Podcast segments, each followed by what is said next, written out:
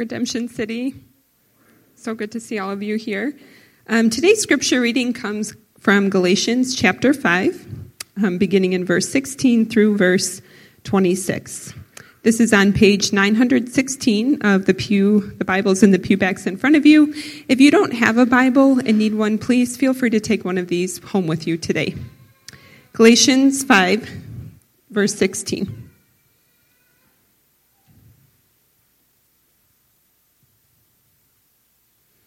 But I say, walk by the Spirit, and you will not gratify the desires of the flesh. For the desires of the flesh are against the Spirit and the desires of the Spirit are against the flesh, for these are opposed to each other to keep you from doing the things you want to do. But if you are led by the Spirit, you are not under the law. Now the works of the flesh are evident sexual immorality, impurity, sensuality, idolatry, sorcery, enmity, strife, jealousy, fits of anger, rivalries, dissensions, divisions envy, drunkenness, orgies, and things like these. I warn you, as I warned you before, that those who do such things will not inherit the kingdom of God. But the fruit of the Spirit is love, joy, peace, patience, kindness, goodness, faithfulness, gentleness, self control. Against such things there is no law. And those who belong to Christ Jesus have crucified the flesh with its passions and desires. If we live by the Spirit, let us also keep in step with the Spirit. Let us not become conceited, provoking one another, envying one another. This is the word of the Lord.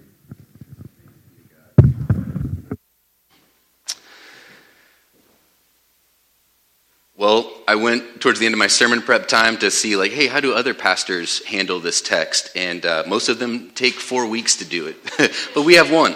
So no stories, no fun intros. We're just gonna get straight into it. Let me let me pray.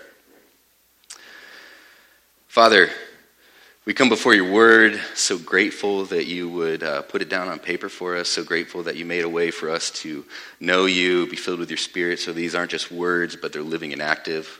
Would you protect the church from anything I say that is unhelpful or not of you? And would you just call us into this beautiful life with the Spirit and see this fruit more and more in our lives? Amen. Well, today is somewhat of a huge shift in our series through the book of Galatians, uh, where we're looking at Paul's conclusions and some of the application to the argument that he's been making for the past four chapters. Uh, we've been beating the drum for almost three months now that when it comes to our standing before God, and our justification, Jesus plus anything equals false gospel. But as some of you have said to me as we've talked about sermons and stuff through, over the, the last, you know, over the winter, uh, yes, I believe it. I'm not arguing with that. I see those super convicting forms of false righteousness that Mike and Sebastian point out that, that lurk in my heart. But what, what do I do? How, how what, what, do I do about it? How do I live? Do I just hope someday the, the false righteousness, the slavery type behavior uh, just magically goes away? Uh, well, I'm so glad you asked, because that is what Paul is addressing in our text today. And the main point of the text for us this morning is the Holy Spirit enables us to fulfill the law of love and empowers us to have good relationships. When it comes to the life of a Jesus follower, the thing, the main metric, is the quality of our relationships. Pete Scazzero says, make love the measure of maturity. To place our text in the context of Paul's arguments, we see, we see this reality. So after all this like theological, uh, historical, Old Testament unpacking, our text here is bookended with, the, with these words. Look first in uh, the first bookend, in, uh, starting in verse 13, chapter 5, verse 13. For you were called to freedom, brothers. Only do not use your freedom as an opportunity for the flesh, but through love serve one another. For the whole law is fulfilled in one word you shall love your neighbor as yourself. But if you bite and devour one another, watch out that you are not consumed by one another. So verse 15, that's our one, one bookend. But if you bite and devour one another, is a weird passage. But then skip down to verse 26. This is the other bookend. Let us not become conceited, provoking one another, envying, envying one another. So, the entire passage that we're going to talk about today is Paul's attempt to deal with the relationship breakdown and discord in the church in Galatia. That, that's, that's, what, that, that's what Paul is trying to address with these words. One commentator says it summarizes it like this these conflicts were caused by the false teachers' campaign to enforce the observance of the law in the churches. That was the main Jesus plus law observance. That was the main plus Jesus equation. The curse on all who rely upon observing the law in chapter 3, verse 10, was already being experienced in the tragic breakdown of relationships between Christians. While they concentrated on performing works of the law, their lives were characterized by works of the flesh, especially these eight areas of social conflict that we'll get to when we get to that scary list of, of flesh stuff. So, Paul's answer to this drift away from the gospel and the resulting relational breakdown is to walk by the Spirit, be led by the Spirit, experience the freedom we have in the gospel to be transformed by the Spirit as the Holy Spirit, Holy Spirit produces fruit in our lives that result in good relationships. And my pastoral aim, the ache of my heart that has kept me up this week, is that we would have just a, a really sweet, fresh awareness of the gift of the Holy Spirit and practical steps in which we can set up our lives to be led by Him. If you're here today and after you know being in church for years preaching the gospel to yourself knowing the stuff knowing the doctrines you feel a little stuck or what used to work doesn't seem to be working anymore the same emotions, the same besetting sins. I, I hope to encourage you today that Scripture unpacks an incredible reality of what the, the daily, regular life of a Jesus follower looks like. So let's dive in. Verse 16. Paul says, But I say, walk by the Spirit, and you will not gratify the desires of the flesh. For the desires of the flesh are against the Spirit, and the desires of the Spirit are against the flesh for these are opposed to each other to keep you from doing what you want to do. So let's start by defining our terms, starting with who is the Holy Spirit. I feel like we just got to acknowledge that this is tragic reality in our current moment in the church where there's so much baggage and conflict that exists around the Holy Spirit, who is the one who's meant to unite God's people in love. We've, we, have we have managed to, to draw tribes and, and lines all, all around him. And, and, but we got to acknowledge that probably some of us here in this room have baggage from being in gatherings of Christians where the Holy Spirit stuff was uncomfortable or maybe even unbiblical or seemed forced. And so that's you. If you have some baggage, my invitation for you today is to be courageous and, and just consider what the Bible says about the third member of the Trinity and, and, consider letting the Bible begin to form our baseline for how we understand and relate to the Spirit instead of our experiences or our fear of it getting out of hand or too, you know, too crazy. I'm calling this part of the sermon, Have You Met the Holy Spirit?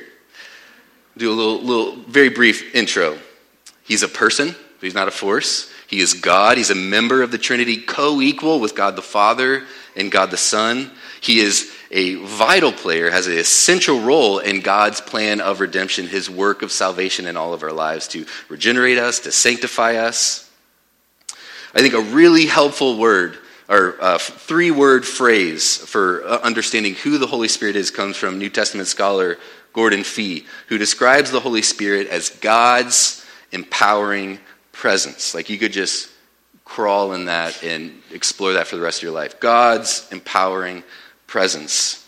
And on one hand, it might seem kind of, oh, yeah, that's nice and, and, appropriate until you, you think about the fact that if we're not close with or comfortable with the Holy Spirit, then it would seem that we're going to be limited in the degree to which we're experiencing God's empowering presence. Like, it's not like God, the Holy Spirit is God's empowering presence for the Pentecostals and then Reformed people. We have the Bible, so we don't need Him or whatever. The Holy Spirit is the way that we interact with God on this side of Jesus' return.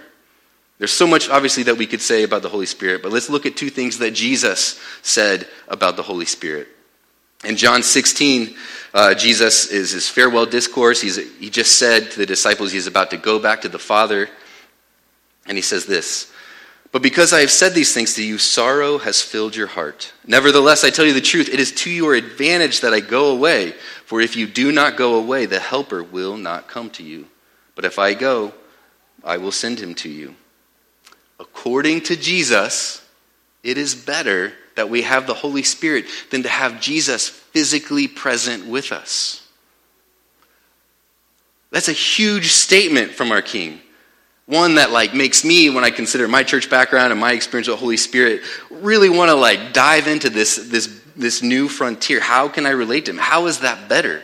Like gun to my head, I would say I would take Jesus in the flesh over the Holy Spirit, but Jesus has a different opinion. One other thing that has been like a light bulb for me when I looked at some of the, the, the, stuckness that I felt, the, how slow I was to grow as a loving person, is Acts 1 8. Right before Jesus ascends to heaven, leaving the disciples alone, before the Holy Spirit has come, he says this But you will receive power when the Holy Spirit has come upon you. The question that, that makes me ask, like, to what degree have I experienced this power? Is my mark, life marked by a supernatural power? Not like Harry Potter, not like we're like riding a wave of glory into heaven with no pain or suffering or confusion, but you know, it's a, it's a supernatural power like a peace that surpasses understanding, a, a steady joy in the face of suffering, a, a, a delightful sacrificial love self control that might seem monastic and crazy to the world around us, the people in our culture. And then look what Paul says in 1 Corinthians 6:19.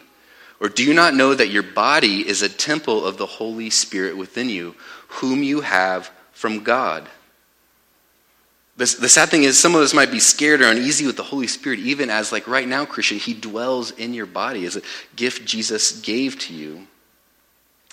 And Paul makes this really clear in the context of Galatians, back in chapter 3. This is a result of the Holy Spirit is a result of the gospel. Galatians 3 13 and 14 says, Christ redeemed us from the curse of the law by becoming a curse for us, for it is written, Cursed is everyone who is hanged on a tree, so that in Christ Jesus the blessing of Abraham might come to the Gentiles, Gentiles so that we might receive the promised Spirit through faith. So the Spirit is this gift, this, this treasure, the presence of God that Jesus died so we can experience. Like, yes, Jesus died to forgive us of our sins. Yes and amen. But it's because in our sin we're cut off from God's empowering presence. And now through Jesus, his atoning blood, his washing us uh, clean of sin by being hung on a tree for us, we have God's empowering presence in our bodies. The next term we got to unpack is the flesh. Super broadly used word in the New Testament. Uh, it's used some are good ways, some are bad ways, some are just neutral. Uh, and sometimes it simply means our physical bodies. Uh, and, and, Paul already has used the word flesh in Galatians uh, 2.20 uh, to just to mean the, the physical body. He says, And the life I now live in the flesh, I live by faith in the Son of God who loved me and gave himself for me. He means like I'm living now in my in the flesh, and I'm right right here. Like we're not in the matrix. This is real. Uh, we have a physical body. But then even more mind blowing is John 1:14 that says, "And the word Jesus became flesh and dwelt among us. We have seen his glory, glory as of the only son from the Father, full of grace and truth." Jesus took on flesh, took on human nature, a physical body, to show us God's glory. So, flesh, can, but flesh can also mean sin nature, and that's how it's being used here in our sermon text. Jesus, we got to make distinctions, right? Because Jesus was without sin. He had a fully human nature, but he did not have a sin nature. That's an important distinction to make. Like, we're not sinful just by virtue of being human, but we're, we're sinful in our fallen humanity, that we're all born, you know, with the curse, with sin. In our passage here, Paul is talking about the sin nature, life apart from God. In the first three verses that we just read, they show us the relationship between the spirit and the flesh, or sin nature. And that relationship is that they are completely separate ways of being. Verse 16 is an imperative and a promise. Walk by the Spirit, that's the imperative, and you will not indulge the desires, gratify the desires of the flesh. You can think of it like an operating system on a computer. If you're running Mac OS, you cannot run programs made for Microsoft. And of course, Microsoft is the flesh in this example because, like, you know, Apple is a, is a fruit, right? It's a fruit. Just kidding. Steve Jobs was crazy. But Paul's command, Paul's command to walk by the Spirit is like saying if you're running Mac OS, you're, you're not going to have Microsoft programs running. It just like it just doesn't compute. Uh, viruses that can get to Microsoft can't get to uh, a computer running a different operating system. Now, I got to hold myself back uh, from going into Paul's teaching on the flesh from Romans 7. For my, in my walk with Jesus, one of the most helpful passages. Uh, but in that passage, Paul's talking about this battle that goes on inside the life or the heart, the soul of ev- every Christian. This battle between the flesh in, and the spirit. Super helpful. But most scholars would say that Galatians 5 was written before Paul wrote Romans 7. Uh, and one commentator pointed out when you, when, that a lot of people interpret Galatians 5 assuming that the, Gal- the, Galatian church who was reading it in the original context, they, they had already read Romans 7, like they had that in hand, but that wasn't the case. So to be true to this text, I think we got to see that Paul's emphasis is not so much on the battle in the life of an individual Jesus follower. That is a real thing. And I would love to talk about it, but we don't have time. Instead, his emphasis is on the immovable dis- distinction between ways of being, ways of living, operating systems in the flesh, walking in the, in the spirit. They're like different realities, different kingdoms that are opposed to each other. And verse 17 says, Because there's this opposition, we're kept from doing the things we want to do. And you can read that two ways. It could mean, does that mean we are unable to do the good that we want to do? Uh, the Spirit's inside of us and we want to do good, but we can't because the flesh is opposing us. That has some really strong Romans 7 vibes going on. You know, I, I don't do the things I want to do and I do the things I don't want to do. Or does it mean because we have the Spirit, the desires of our flesh are checked, hindered, opposed? So the fleshly desires, the sinful desires, do not have free reign in the life of a spirit filled Jesus follower. I mean, they're still there, they still have some, we'll talk about that in a minute. Uh, but they don't have free reign. Well, I think verse 18 shows us the answer. That it's the second one. Verse 18 says, But if you are led by the Spirit, you are not under the law. We got to unpack that because we were just talking about the Spirit and the flesh and this opposition. Now, Paul is bringing in the law, which is what he's been talking about for like four chapters. And it's because the Spirit replaces the law's role in controlling the flesh. The verb in the Greek translated being led has this sense of submission in contro- and control. It's the same verb uh, used in Luke 22 when it says the soldiers arrested Jesus and led him away. It's like they're in control. And Paul has already described the control of the law in similar terms back in chapter 3 when he says the law is our guardian. But while the law exercised control is like our guardian to try to put some like boundaries on how we interact and how we relate and stuff like that, let us know what's good and what's what's bad, it could not give life or transform character. And so Paul is depicting an alternative kind of control. The control of the spirit that can give life and can transform our character. Verse 18 is the answer to the question that I think we all have, and I'm sure Paul got all the time whenever he's talking about how the law has no benefit for those who are in Christ. Like, we're not under the law. What's that question? Does that mean I can do anything that I want? And the answer is no. But instead of having an impersonal law to try to submit to on our own, we now have the Spirit of Christ. Roman, uh, the next chapter will say, God's empowering presence, God with us, who is in us, and we can submit to Him and allow Him to lead us, Real, reveal truth to us through Scripture, convict us of sin, and lead us to love in ways that we never thought of before and never had the capacity to do before.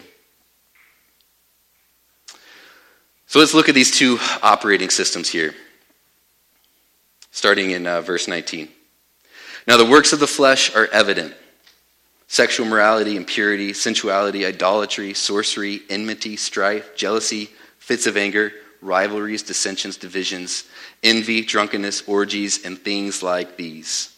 I warn you, as I warned you before, that those who do such things will not inherit the kingdom of God. So, a couple points to make about the flesh operating system. One, this list is not exhaustive. Exhaustive. You know, Paul Clearly, was a pastor. He said, and things like these at the end. Because if he didn't, then you know, we'd be like, well, if I avoid those, I can come up with my own brand of sin. That's okay. Uh, but instead, he's just trying to describe with 15 words or terms a type of behavior, a way of being in the world. Another thing we see in this list that's very important to know in our cultural moment is that this list is not just all like bodily things or bodily appetites. So we have like sex, uh, sexual sin, and like bodily things, indulgence, drunkenness, whatnot. Um, but eight of the 15 are more like mental, emotional, relational things that happen internally. Meaning, like, we can have no hint of sexual morality or never touch a drop of alcohol in our life and be like, you know, deeply immersed in over half of this list. And that's a big deal. Like uh, this, this shows that the Bible's teaching on the flesh and the spirit is not talking about the like immaterial and the material. Like the, our bodies are bad and the spirit is good. That's not a category that the body or that the Bible has. And the eight middle things are enmity, strife, jealousy, fits of anger, rivalries, dissensions, divisions, and envy. These are relational things. For, if you're like me, when I read this list, you know, my mind, my attention goes to the big scandalous stuff, you know, sexual morality and sorcery. What does that mean? And of course, orgies. Are we saying that word in church, for, like for real, Paul? Uh, but and, in the stuff in the middle is just like, wait, if I like want a cooler bike, like it's in the same list as orgies. Like what, what what's happening? What's going on here? But remember, Paul is trying to talk about broken relationships that he sees in the church the biting and devouring each other, the provoking and envying each other. And the main theme for this entire list, I wish we could go into all of them, no time, is selfishness. Under the common denominator for this entire list is a focus on self, which is, of course, pretty much the cause of all relational breakdown. What drives us to these works of the flesh are the godless, frantic striving to meet needs apart from the free gift of life with God through Jesus and the Spirit. What drives people to sexual immorality is getting comfort, approval, or significance from sex. What drives people to drunkenness would maybe be numbing the lack of comfort, approval, or significance that we have in our lives. What causes fits of rage, rivalries, dissensions would probably be times when our comfort, approval, and significance are thwarted or hindered by someone in our sphere. And so it's, you know, seek and destroy so I can get my needs met. Apart from life with God and the Spirit, the works of the flesh are the default. This is our default operating system. There's no choice. All of us, apart from God, apart from God's uh, redeeming work, regenerating work through the Spirit, uh, this is what this is our, this is what we get. This is all we without God's empowering presence living inside of us.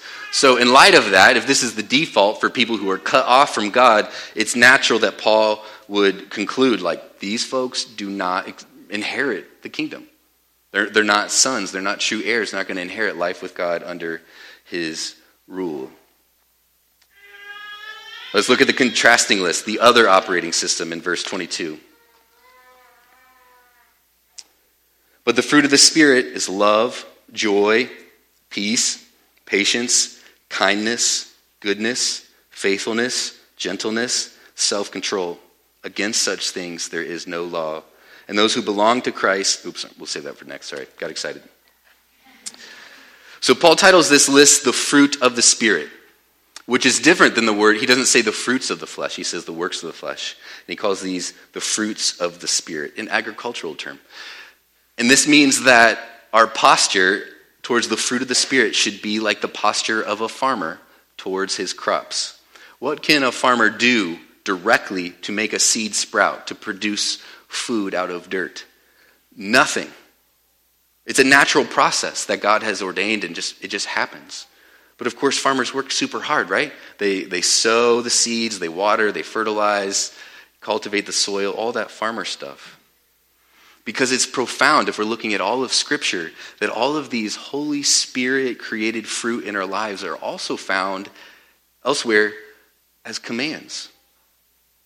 Like, you know, husbands, love your wives. Like, do, do, do I just like wait around until like the Holy Spirit just like animates me to love Camille, or do I like do some loving things, you know, in, in, in hopes that love is cultivated by the Spirit? Paul's main argument is that walking by the Spirit replaces the law, replaces the need for Torah observance, because the Spirit leads and guides us into love, which fulfills the law. And these other fruit, if you think about them, uh, love is the first one. It's kind of got the, you know, the, the, the right of way there. But they're, they're all, you know, other aspects of love or prerequisites or parts of love. And Paul is addressing relationships within the church. And just, and, and it's important to note, um, again, for the context, how much, how much all these fruit uh, are primarily, maybe, except maybe self control, are pr- primarily expressed in the context of relationships. These are not first and foremost about the in, internal life of, of you and me as individual believers, but about they're, they're markers of a spirit filled corporate life of a church family doing life together. And relationships is where the fruit of the Spirit really is seen. Again, we could say we say a lot about each word here, but there's there, there's no time. So let me just say a brief word about love. Uh, it's kind of brief. Warning uh, because that's kind of Paul's main, main point in Galatians. Uh, just a few verses earlier in chapter 5, verse 6, he says this For in Christ Jesus, neither circumcision nor uncircumcision counts for anything. That's like Torah observance. For Torah observance counts for nothing, but only faith working through love. And we've already read it before in, in uh, 5, verse 13. For you were called to freedom, brothers, only do not use your freedom as an opportunity for the flesh but through love serve one another. For the whole law is fulfilled in one word you shall love your neighbor as yourself. And then I love this passage from Romans 5 where it says, God's love has been poured into our hearts through the Holy Spirit who has been given to us. So, this connection, both in how we love others in the Spirit and how we receive God's love, not in that order, receive God's love and then love others is directly connected to the Spirit. And I love that Romans 5 passage, this, this picture of God's limitless, infinite, reckless love, if we're allowed to say that word, being poured into our love thirsty hearts by the Holy Spirit. God's very own presence of love given to us, dwelling in our bodies. And in order to truly love other people, love is something that we need to experience from God supernaturally in our hearts, like experientially. We need to know the facts in our minds, but we, we need to uh, experience it ourselves because it's out of that love from God that we can love others the way He does. These, the Spirit is the way we receive God's love as more than just an idea, as more than just words on the page. If you struggle with feeling loved by God, consider your relationship with the Holy Spirit. So Paul concludes here with uh, verse 24. And those who belong to Christ have crucified the flesh with its passions and desires. If we live by the Spirit, let us also keep in step with the Spirit. Let us not become conceited, provoking one another, envying one another. So here's Paul's theological basis for the command and promise in verse 16. The command is walk by the Spirit, and the promise is like, if you do that, then you will not gratify the desires of the flesh. Because if we belong to Christ, that means we've crucified the flesh with its passions. We have been crucified, and then we crucify the flesh. Some interesting verb, subject stuff going on there. Uh, but the common denominator of the works of the flesh is what? Selfishness. And we, here we see our sinful self has, has been crucified. This means that we're no longer slaves to self. It means the, the flesh operating system is no longer our default. We can choose our operating system. Those who do not belong to Christ only have the one operating system. They've not been, their, their sinful flesh, sinful self has not been nailed to the cross. Freedom, according to Scripture, does not mean that we do whatever we want to do. It, it means that we're now free. We're now given the God given capacity to choose to walk in the Spirit, to keep in step with the Spirit, to sow to the Spirit instead of sowing to the flesh, as Paul will say in the next chapter. When Paul says, let us keep in step with the Spirit, let him instruct us, he's saying that it's, it's, up, it's up to us to make ourselves available to this new reality. We have two operating systems here. As the saying goes, without God we can't, but without us, God won't. So clearly, on our own, we cannot experience the fruit of the Spirit. But just as clear, clearly, from the imperatives that book into this text walk by the Spirit, keep in step with the Spirit his, it shows us that we have a role to play. Just like the farmer, we get up off the metaphorical couch and we walk by the Spirit. We pay attention to Him. We keep in step with Him. Like if you know you're trying to walk with someone, like think how closely you like look at their steps and try to match their steps. At the end of the day, I mean, there's so many analogies. We already talked about farming. I'd, you know, cut all my darlings from this manuscript. But the sailboat analogy is the most classic one. Uh, I think I have a pretty picture of a boat where I wish I was this weekend. Um, but if you're going to sail a boat, what can you do to make the wind blow? Nothing. You're helpless to sail the boat by yourself. But if you don't get the boat in the water, make sure it's not leaking, raise the sail, know how to sail. Like, I, don't know how to sail. you know, know how to raise the sail. You will not go anywhere, no matter how the wind blows. Do you see the both and? The, and uh, at the end of the day, this is relational, right? Like, we aren't just blobs on the couch waiting for this unilateral, like, you know, download to come from the Spirit. Like, we're engaging, we're depending, we're being, allowing ourselves to be led. And to be clear, it's all grace. Like we're still very much in the atmosphere orb and hold of God's grace. Like to put the metaphorical boat of our lives in the water is grace. To know that the Spirit is there is grace and is, is a gift. It's a result of the gospel where our sinful nature, our fleshly desires have been crucified. Uh, and so we're no longer enslaved to them. So that brings us to the question of how. How do we walk by the Spirit? It's important to hear that the imperatives of the text that uh, walk by the Spirit, keep in step with the Spirit. It's not be more loving. Oh my goodness. And like I podcasted someone preaching on this, and it was like the most like nauseating thing. Like he did a five minute rant ended his sermon. Like, are you loving? Would people say you're loving? You should love more. And I was like, super sad. Sorry, I had to get that out. Um, sorry, uh, unhelpful. It's talking about how do we live by the Spirit. This is not a call to be like, try to be more gentle, figure out which one is you're the worst at, and work harder at it. The call is to walk by the Spirit. And the answer uh, to put before you is through your habits, through our habits. I want to bring this as practical as possible. I feel like it would be a misservice to say, like, go, walk by the Spirit somehow. Specifically, when I say habits, I'm thinking about three areas what we do with our bodies and put into our bodies, the story that we place before our minds, and then the, the people that we spend time with. These are all areas where our habits are either going to help us put up a sail and let the Holy Spirit blow and transform us and make us bring these fruit about, uh, where we can let us operate in the spirit, operate, spirit operating system or the flesh operating system. Or to use maybe a more familiar ch- churchy term, these are spiritual disciplines, which is, we've heard that term so much and there's so much baggage about it, but they're disciplines of the Spirit. That's why we call them spiritual disciplines. They're ways of structuring our lives like a trellis so that the Spirit can grow fruit. They're actual, real, concrete activities and habits uh, that uh, by themselves are worth nothing. They're, they're worthwhile. Like, oh, they're only effective if the spirit, like a, like a boat, you know, uh, without the wind, is just sitting there. It only if the spirit shows up and does his work. Like, take the Bible, for example. You guys know that there are people, there are Bible scholars who are not Christians. Like, who probably know the Bible better than you and I combined. Their entire career is studying and teaching the Bible they don't believe in Jesus as their king. Like they're not, they're not saved. Like the Bible itself can't change you. It's when the Spirit makes it living and active we begin to see fruit. And I just want to encourage you, if you're not a note taker, figure out a way to write these two words down as we, when we think about this walking by the Spirit. Because the spiritual disciplines could be described as ways for us to be actively passive, which I realize is like a paradox or oxymoron or something like that.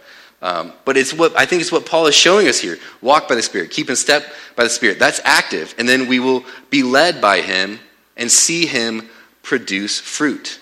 So it's like when we think of engaging, like we, we, we do engage, there's some activity there, but it's basically a lot of work so that we can be still, we can be passive and let the Spirit do what only He can do. So um, if you've been around at all, you know this is a little bit of my hobby horse or whatever, so I'm trying to keep it short. We, we talked about this in our class uh, all winter for eight weeks in the Become Like Jesus class, and most of the teaching for that class is on our podcast if you want to go a little bit deeper into like how, how the Spirit produces fruit through like real practices. But to land the plane, as uh, Pastor Mike says, I want to help us consider the disciplines in light of Paul's main point, which is that the Spirit uh, leads us to fulfill the law by loving others. And consider how our habits affect our ability to love. The, example, the simple example is like when you're driving. Uh, when you're in a hurry, to what degree are you able to see the image of the, you know, the eternal God in the lives of your fellow drivers? Uh, like if, if I'm not hurried, I'm playing around with like trying to not be hurried, right? You, pastor Eugene says to be an unhurried pastor. So I'm playing around with it. Sometimes I can do it. And you, I'll be in the slow lane, someone's coming onto the freeway after you, child of God, you know, just like let them in there. But if, a, if I'm in a hurry, it's, I want to be a Jedi and I want to like use the force to fling their car just like, I don't know, all the way to Indiana or something like that. Uh, I've experienced it, and it seems like Paul is saying here our relational capacity of our lives, it flows out of the degree to which our individual lives are under the order of the Spirit, are operating in the operating, uh, the direction of the Spirit. As Dallas Willard says, our mistake is to think that following Jesus consists in loving our enemies, going the second mile, turning the other cheek, suffering patiently and hopefully while living the rest of our lives just as everyone around us does. So we like live the way people in the flesh are living, but then we try to like get some spirit fruit kind of stapled onto the tree. So I made a couple of cheesy graphics here, but the idea is that the, the habits of our lives are going to root us into something. We can't not be rooted, right? Like we're branches. We either abide in the vine or we abide in, abide in something else. You know, in Ephesians 3, Paul says, you know, he prays for the church to be rooted and grounded in God's love. So we'll be rooted in either God's love or our self driven striving. And, and so consider the degree to which you'll be able to love others well in the Spirit if your life was rooted in God's love through these habits. Uh, silence and solitude. So you have space to just be with God, to embody the truth that God loves you as you're just sitting there doing nothing. To let Scripture just soak in your brain, undistracted, seep deep into your soul. To let God speak to you about the anxieties and worries that, you, that we spend our lives running from with our busyness. And of course, Scripture, like having the story of God be before our minds, shaping it, like the, where that, that, that is more real to us than the newspaper. And simplicity, like embracing limits and how much we talk so that we can hear from God and hear, listen to others. And it limits and simplify our calendar so we have time to be with people in unhurried ways. And compare those habits to, uh, to an alternative paradigm uh, where like we have relationships marked by the self, by selfishness, uh, where we, we live with distraction. And we, we, see, we see the list of the flesh here. Like, uh, we, we're distracted uh, by the fits of anger on Twitter the envy of, envy of Instagram, the divisions and rivalries of the 24 hour news cycle, sexual morality of Netflix. If we don't fight it, even just like socially acceptable ways of being and socially acceptable things of putting uh, in front of our eyes, we can get hijacked in, that, by things that make us scared and greedy and lustful and angry or hurry. All the things that we do, we idolize people's opinions, so we can't say no to them, and our calendars are too full, or exhaustion. We feel guilty if we take a rest or take time for ourselves. So we're showing up like resentful. Like, do you know how hard I work to be here? Like, you owe me so much. And we just try to, we're emotionally fragile and just try to muster up good behavior. So this is meant to be like a tip of the iceberg. There's so much that we could explore. The, the time horizon for the stuff we're talking about, developing a life for decades of walking in the Spirit uh, is very long. We have a, a lot that we can talk about together as a church family. But, friends, there's good news. There's a power source that we can plug into, that we can make.